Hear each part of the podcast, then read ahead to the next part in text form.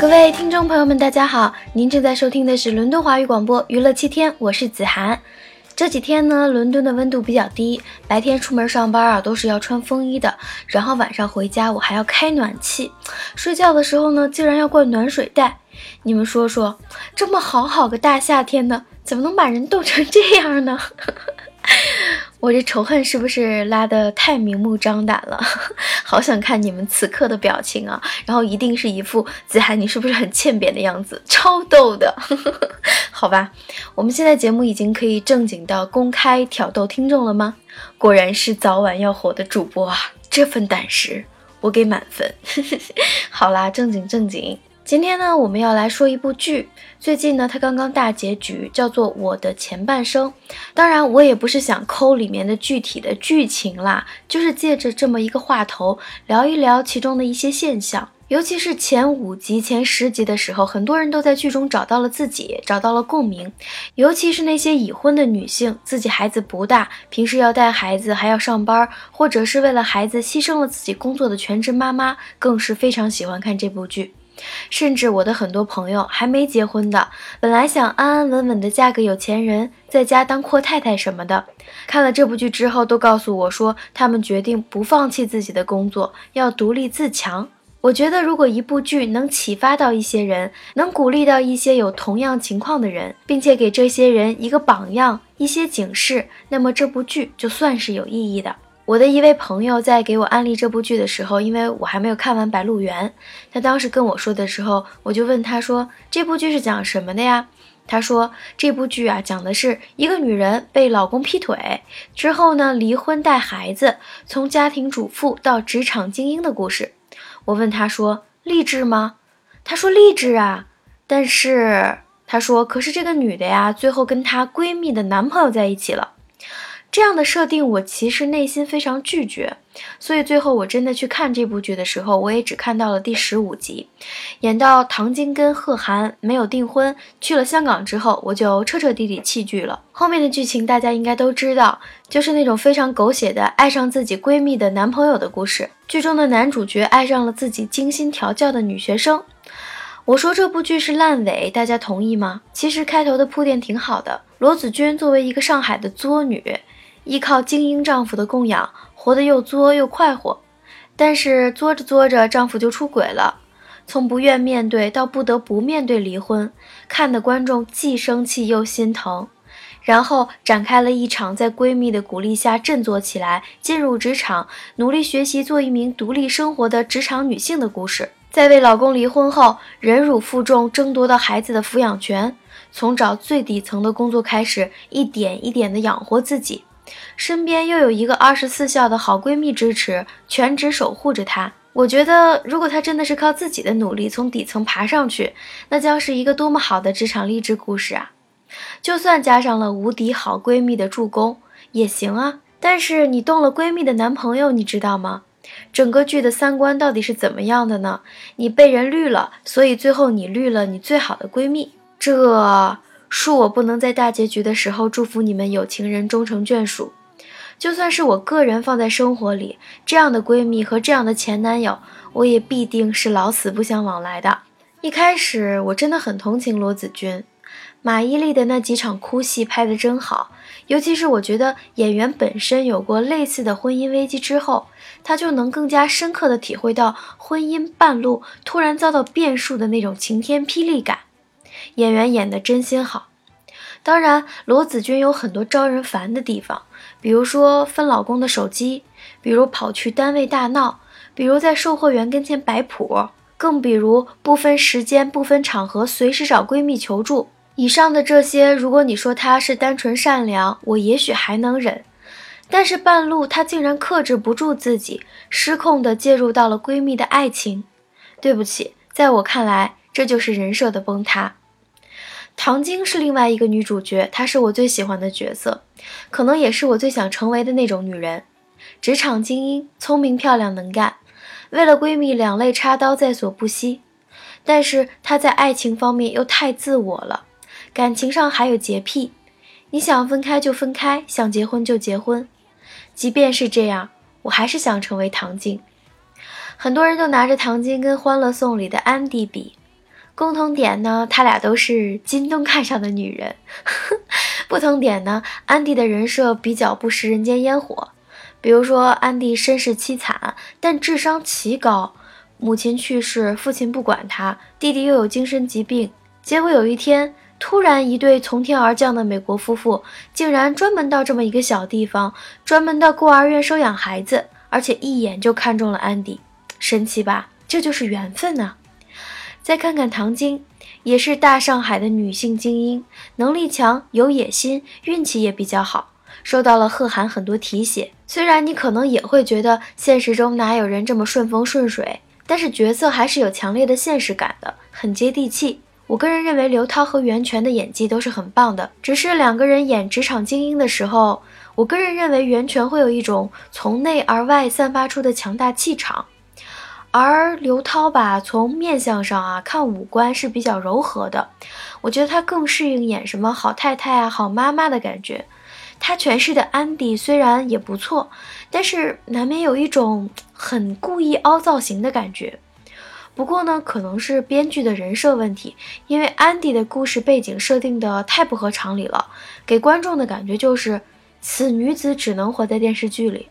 而唐晶的人设比较合理，她可以很努力，可以跟男友一起互相陪伴，一起互相成长，可以为了闺蜜无比贴心，可以为了自己的事业抢男友的客户，并且她敢于承认因为自己技不如人而输给别人。最接地气的是，她能被薇薇安这样不择手段的人搞黄自己的爱情，我们能感受到她内心的那种苦苦挣扎、纠结、不舍得。而且写唐晶并不是按照圣母白莲花的手法来写的，什么以德报怨啊、大圣人啊，唐晶不是这种人。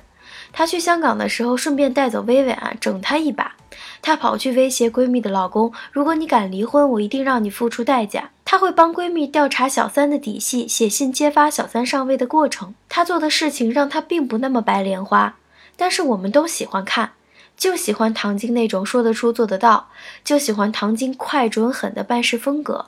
所以我觉得她的人物是丰满的，是立体的，是真实的，是活的，整体感觉非常的协调。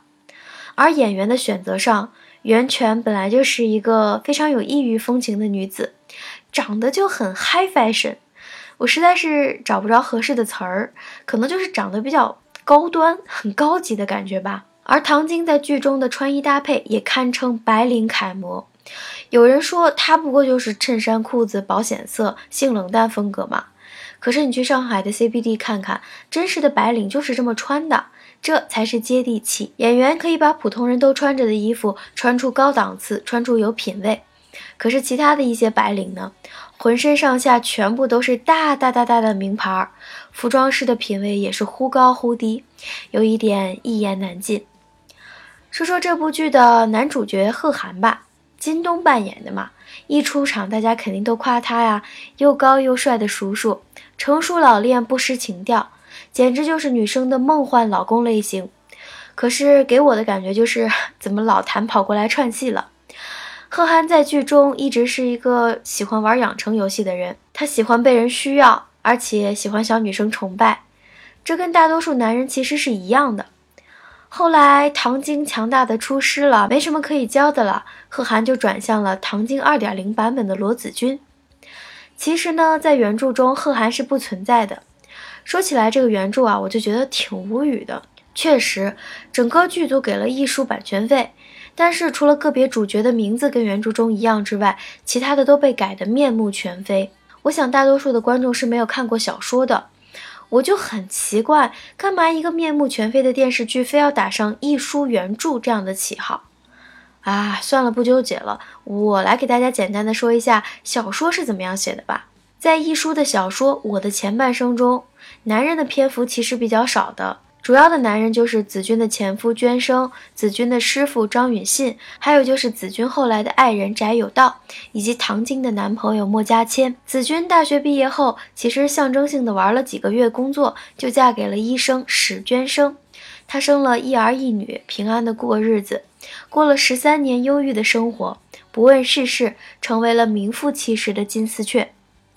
有一天，娟生向子君提出离婚要求，声称我外面有人了，子君却毫不知情。闻讯不禁晴天霹雳，娟生铁石心肠，不准子君在史家居住，给他五十万遣散费，让他自谋生路。子君在好友唐晶的鼓励下，认清了现实，找到了一份差事，从头做起。他变得自信、独立而更加美丽。期间，娟生发现与新欢不甚投洽，而欲向他提出复婚的要求，被子君拒绝。在小说中，唐晶结婚远嫁，离开了香港，最终回归了家庭；而在剧中，唐晶则是与贺涵分手，贺涵却恋上了自己女朋友的闺蜜子君。在小说的结局，子君是遇到了一个优雅稳重的成熟人士，然后两个人几经一番波折，终于得到了自己的幸福，理想的结束了他的前半生生涯。虽然打着一书原著的旗号，但是小说跟电视剧没有什么特别相像的地方。我看到有人采访编剧，问他说：“小说中根本没有贺涵这个人，为什么电视剧中硬生生加了这样一个角色？”编剧的回答是：“这种都市的职场剧需要一个贯穿整个剧集的男主角，所以呢，就加了贺涵。”这部剧呢，电视剧就这样终结了。我觉得它是一部为了收尾而收尾的剧，后期的剧情和人设的崩塌，还是让人惋惜不已。我看到很多网友都在吐槽前期罗子君的服饰搭配啊，什么大红大绿大黄，打扮的花枝招展，多少大牌的衣服披在身上，但是奈何品味实在太低，辜负了那一身的大价钱呢。尤其是当我看到子君跟俊生闹离婚的时候，他痛定思痛，穿了一身复古的粉红色上衣出来，当时真的差点瞎了我的双眼。那件粉色的上衣其实是英国圣马丁大学的一个华裔设计师 Angel 陈的作品，我一眼看成了阿依莲的清仓同款啊，就是那种类似的雷人造型，在前期的陈太太身上真的很多，还有就是。令我印象深刻的是第一集买鞋的时候，那两只鞋呢还专门给了特写，大金大紫的祥云图案呐，真的是让我对现在的中产阶级富太太的品味产生了质疑。其实一开始大家都吐槽这部剧说背离了一书的原著，其中一大的罪状就是因为罗子君的衣品。一书小说里的子君啊，纵有千般万般不是，但是品味还是好的呀。就像书里唐晶说的。子君，你别的不行，吃喝玩乐的品味还是上乘的。其中最有代表性的关于穿衣风格的一句话，也是被引用最多的桥段。他是这么说的啊：子君逛街时遇到江太太，江太太让他买时髦的款式，子君却说：“我是古老人，不喜款式，有款式的衣服不大方。”然而，电视剧版的人设完全就是从衣品到人品都跟亦舒的原著精神背道而驰。我们亦舒奶奶写了三百多本书啊，就是在告诉你敲黑板，教养很重要，做人呢最要紧的就是姿态好看。不只是子君啊，一书笔下中意的女性，通通讲的就是要求教养，生活方式、衣着打扮，全部都要体现精致低调，连给小孩子买衣服都必须要一色蓝白灰才算得上得体。一书女郎呢，从来都是最害怕吵架的，情侣要撕逼分手、生死诀别，最多也就是一句话点到为止。那种要死要活、撒泼打滚的，一概被称作街婆，别说对话，看到都要绕着走。书里的子君呢，人家是学历过硬，英文流利，衣着品味高雅，到名店里从来都不买应季的流行款。虽然在家里过着安逸的生活，但陪着老公应酬都要被恭维一声全场最美女性，照应双方父母，教育一双儿女，做人做事受到尊敬，连保姆都向着她。也许因为脱离社会，被发达的老公嫌木讷无趣，但绝对不是一个世俗的泼妇呀。毕业后，人家专注家庭十多年，虽然武功全废，但一朝老公移情别恋被离婚，人家也是自废墟中勇敢站起，打落牙齿或血吞，洗净泥点重塑自我啊！从头学习陶塑，直至靠这门艺术建造起自家立身之本。可是电视剧里呢，开始同情了一下他，之后我只能一声叹息，活该被人劈腿啊！陈俊生忍了这么多年，也是够伟大了。对于玲玲呢，我不想评价啊，我是以各种形式反对小三的。我觉得不管出于什么原因，只要是插足别人的家庭，都是不可以被原谅的。但是在电视剧中的表现来看，玲玲却恰恰符合一书女郎的气质。人家勤勤恳恳上班，对吧？坚持用独立、进取、自强、自信的价值观教育儿子，对吧？对男人虽然有爱，但是却有理有据、有理智，随时愿意抽身成全，愿意安静离开，甚至被原配的亲妈打上门来，还能冷静讲道理，不失风度。这样的小三儿才是一书笔下的小三儿，好吗？但是呢，小三还是小三，对。我还是喜欢唐静，实在不行，我喜欢雅琴。我觉得看这剧吧，当头喝棒的提示有两个，一个是女人切记不可跟社会脱节，不可跟老公的进步速度差太多，否则不管你把家里管理的多么井井有条，都可能随时被人抛弃。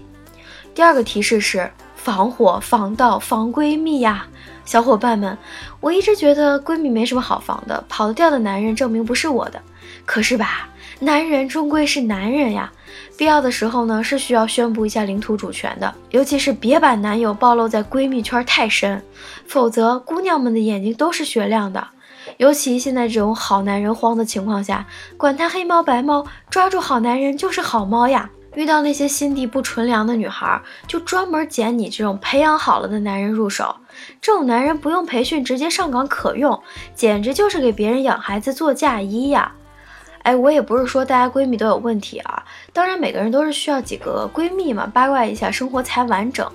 但是我希望大家尽可能在自己的生活中不要造成不愉快，还是让自己的心上人跟闺蜜们保持一些安全距离吧。讲真，我可是看过俩人谈了几年恋爱，然后分手了之后，这个男的迅速就跟之前的这个女朋友的闺蜜结婚的，最后闹到三个人连朋友都没得做，你说这又是何必呢？哎，说到这儿啊，如果大家喜欢看这种狗血的剧情，我给大家安利一部剧，叫做《伦敦生活》，英文其实叫 Fleabag，就是 F L E A B A G。这个单词的意思其实有那种落魄的、邋里邋遢的意思。然后里面的女主角呢，跟罗子君的境况有异曲同工之处。她的生活非常荒诞可笑，然后又丧气又有喜感。然后这个女的呢，也是非常的毒舌、刻薄、很作。而这部剧比我的前半生更加接地气，因为它的剧情设定就是没有贺涵、唐晶的罗子君，就像是平凡的所有人，在大雨中哭，你只会感冒；没有穿着 Burberry 大衣的贺涵跑过来骂你一顿，然后接你回家。有些剧集呢，是从原本琐碎的生活中虚构出光晕，铸成一桩桩炫目的骗局，比如那些塑造感十足的韩剧。而有些剧集呢，则是把有着光环的大都会中的细节全部拆开给你看，那里没有光晕，都是抖落不尽的尘土。我的前半生属于前者，他把骗局穿插以婚外恋、闺蜜撕逼这种常见的现实情节，辅以演员看似生动的演技，企图掩饰其中中年玛丽苏的华丽逆袭人生，但是也只是属于前者，拿虚构和夸张的情节来励志，不为将来，只能是自欺欺人。而伦敦生活属于后者，失业失恋了的现实女性，没有父母姐妹闺蜜，甚至闺蜜的男朋友来救自己，自己勉强苦苦的维持一丝丝的自尊，内心随时都想嚎啕大哭，却努力的忍住，以嬉戏怒骂甚至神经质一样的刻薄来掩饰内心的苦楚，没有逆袭，人生没有烂到底，但是也没有振作一下就光鲜起来。关于电视剧本身呢，我不想说什么了。本就是一部让大家买买大衣同款，带几个口红色号就过去的剧，本身已不值得回味。可是小说《我的前半生》的作者亦舒，却是一个非常有意思的女人。她的人生比电视剧精彩十倍。我看到网上有关于亦舒三段感情的介绍，写得很好，这里想跟大家分享一下。我觉得，如果大家对作者有点了解之后，再去看他的作品，也许呢会有不一样的领悟。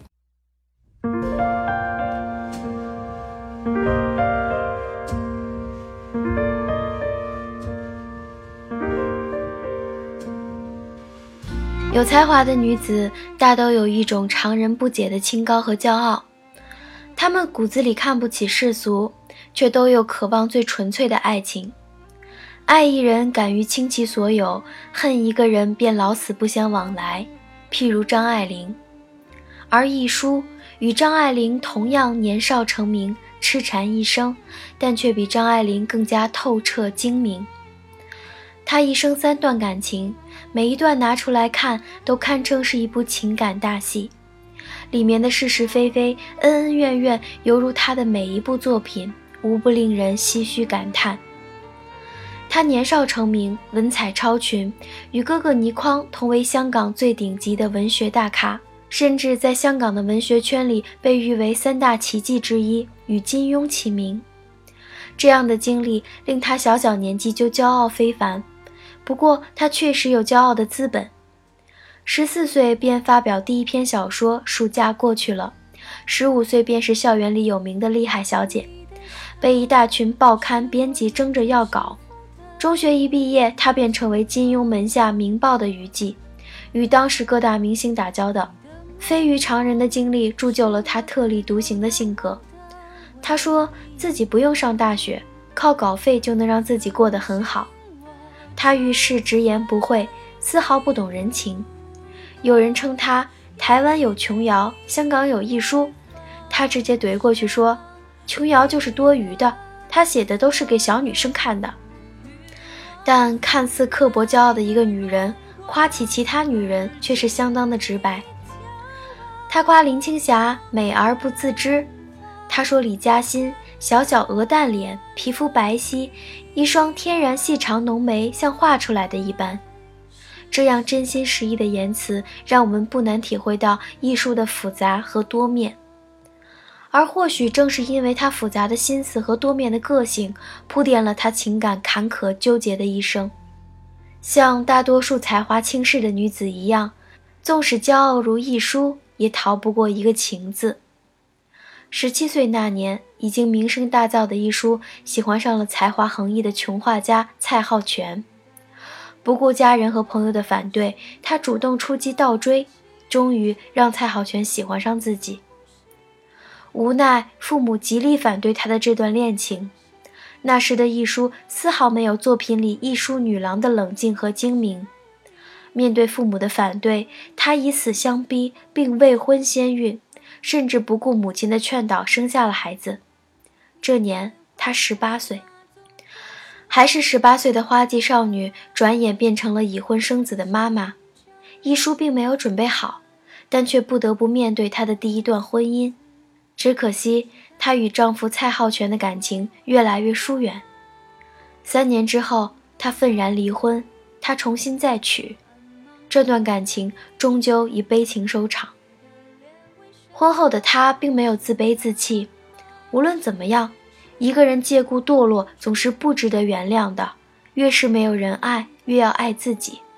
对于自己的儿子蔡边村，他刚开始还是常常探望，直到蔡浩全另有新欢之后，她愤恨不已，决定再也不与前夫儿子相见，想借此删除自己的第一段感情经历。此时的他决绝的不像一个母亲，以至于所有的人都在批判他的冷血无情。孩子毕竟是无辜的，这个暴躁的女人简直就是一个疯子。就连她的哥哥倪匡也称：“我不怪蔡浩全，这个人顶有艺术气质，是艺书脾气不好，男人受不了，人之常情。”他的亲侄子倪震也看不下去。姑姑一书十多岁便结婚出走，生下小朋友，凡事必须付出代价。姑姑多年来都有阴影。人怕出名猪怕壮，恐怕是怕有一天小表弟找上门来要钱。但一书不管遭到多大的抨击，他还是不去看儿子一眼。直到三十年后，已经成名的儿子蔡边村拍摄《寻母记》上映，特别希望一书能够与自己相认，见上自己一面。可一书也只是在作品里含沙射影地做了几次回应。他说。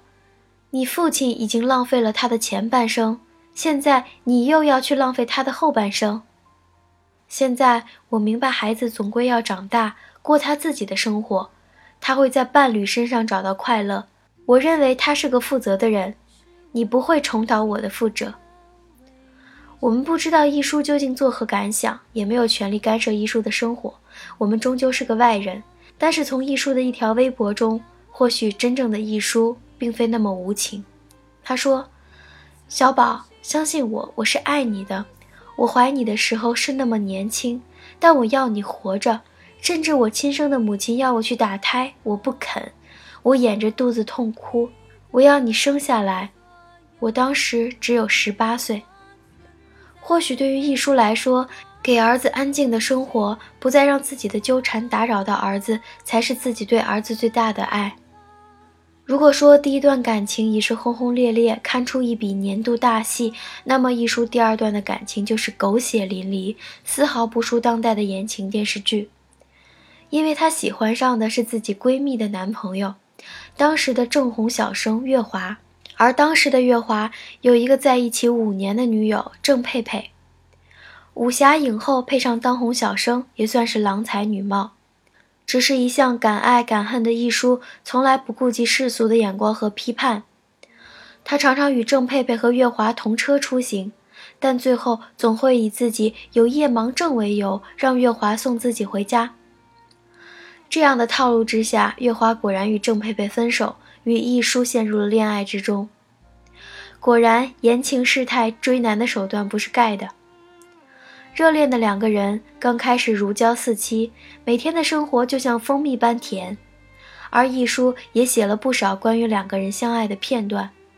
他说：“月华有一张好人的脸，更有一个好人的性格。”他说：“月华时常就是我写作的字典，字里行间皆是小迷妹般的崇拜。只可惜这份甜蜜始终没有到头。或许一书的脾气使然。”他从来不会在爱情中妥协，他与月华的感情终是因郑佩佩给前任的信件而爆发。他大怒，将信件公开，对郑佩佩的伤害极大，严重到危害了郑佩佩现在有的家庭。月华见状，认为一书简直就是丧心病狂。他说可以原谅一书剪碎他的西服，可以原谅一书对他破口大骂，但是不能忍受他去伤害别人的家庭。自此，一书和月华彻底决裂，两人从此以路人相待。纵使日后两个人再次相遇，也视对方为空气般的存在。爱时不惜一切，恨时老死不相往来。或许正是因为一书的感情经历，让他在作品中赋予女性独立自强的勇敢。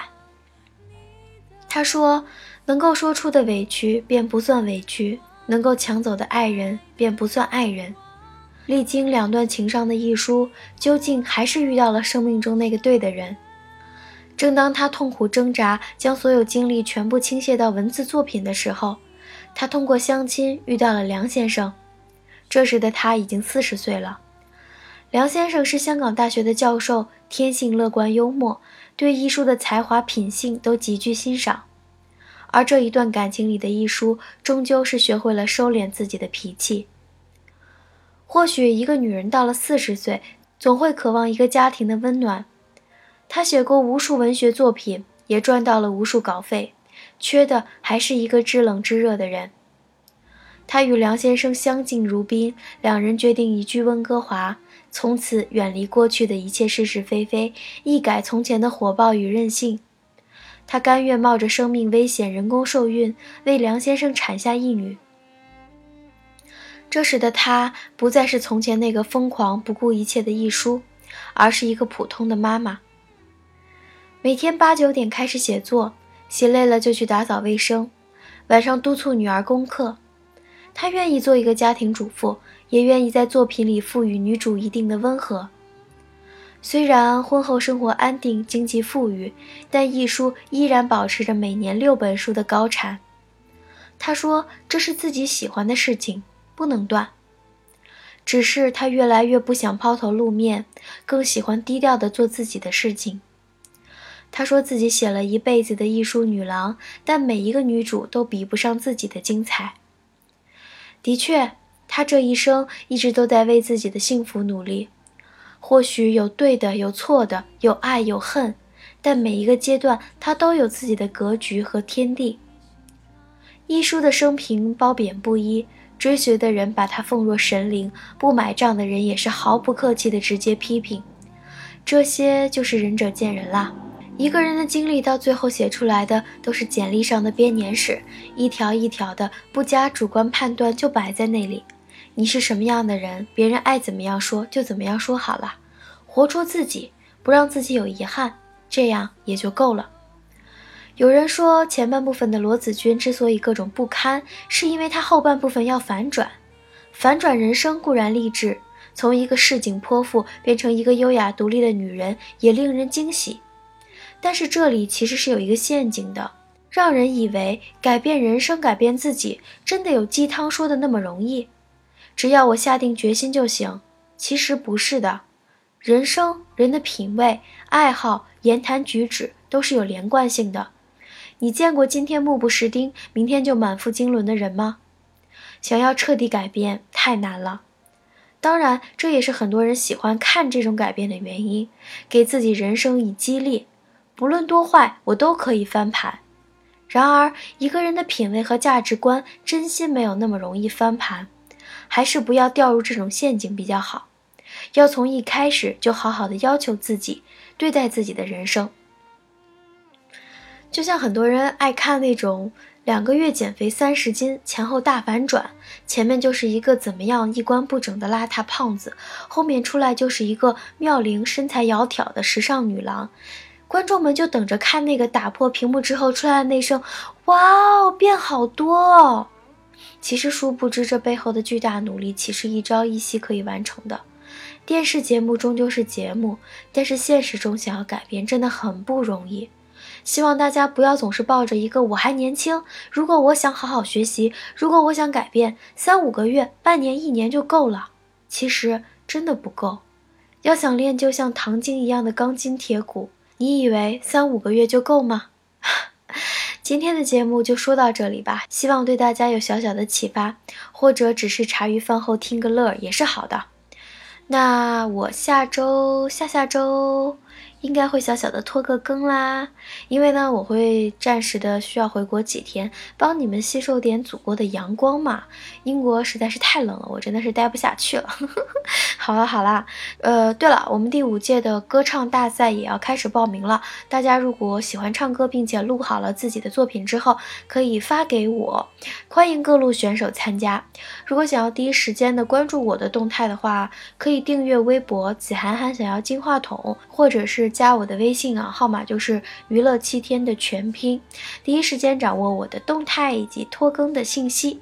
如果喜欢节目呢，可以打赏我，就在手机的播放页面左下角，那里面有一个打赏按钮，点进去之后呢，会让你选择金额，我也不多要，打赏个三五百的是吧？大家看着给嘛。好啦，今天的节目就说这么多吧，伦敦晚安，北京早安，么么哒。滂沱大雨里。繁忙车站里，你的脸为什么还是那么清晰？我屏住呼吸，看着你离去的身影，为什么我的心有一些犹豫？从什么时候开始习惯有你在？你的电话号码总会时时打来，我的心将我出卖，有一丝丝期待你会为我找过来。滂沱大雨里，繁忙车站里，你的脸为什么还是那